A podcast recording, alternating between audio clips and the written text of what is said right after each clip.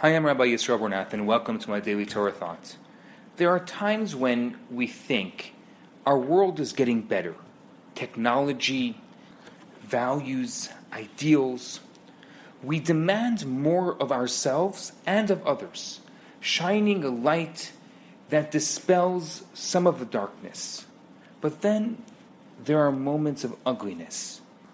A racially motivated massacre, an act of terror, an expression of bigotry or intolerance?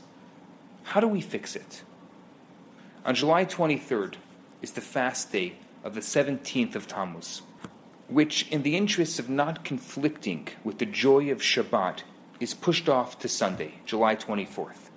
This begins a three week period of mourning, commemorating the suffering of our people in the siege of Jerusalem and the destruction of the first and second temples.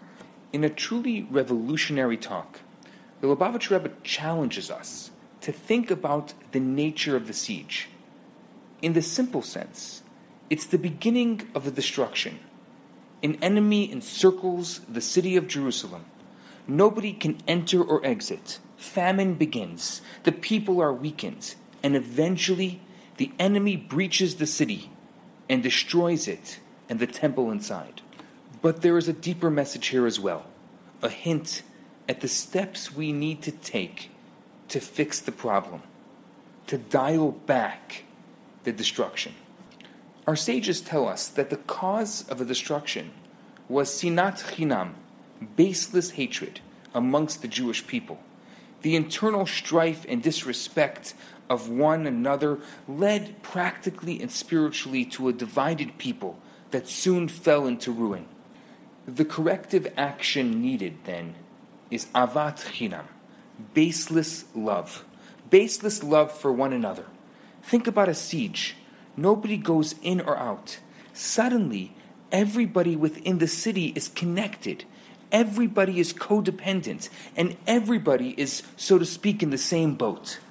Already at the beginning of a destruction, the Jews are being guided to think about how to fix it. Get the message?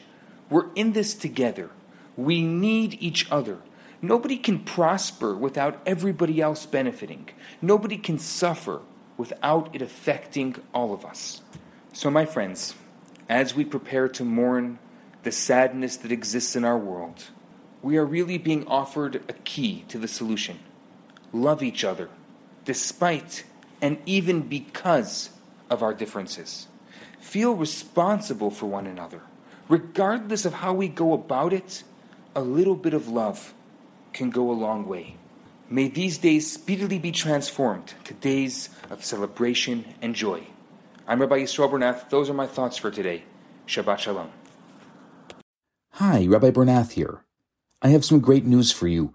My popular four week course, Kabbalah for Everyone, is available right now for free for the next 50 people who download it.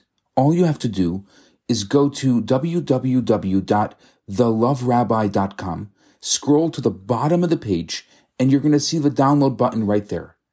In this course, I talk about the Kabbalistic secrets to relationships, to wealth, to happiness, and balance.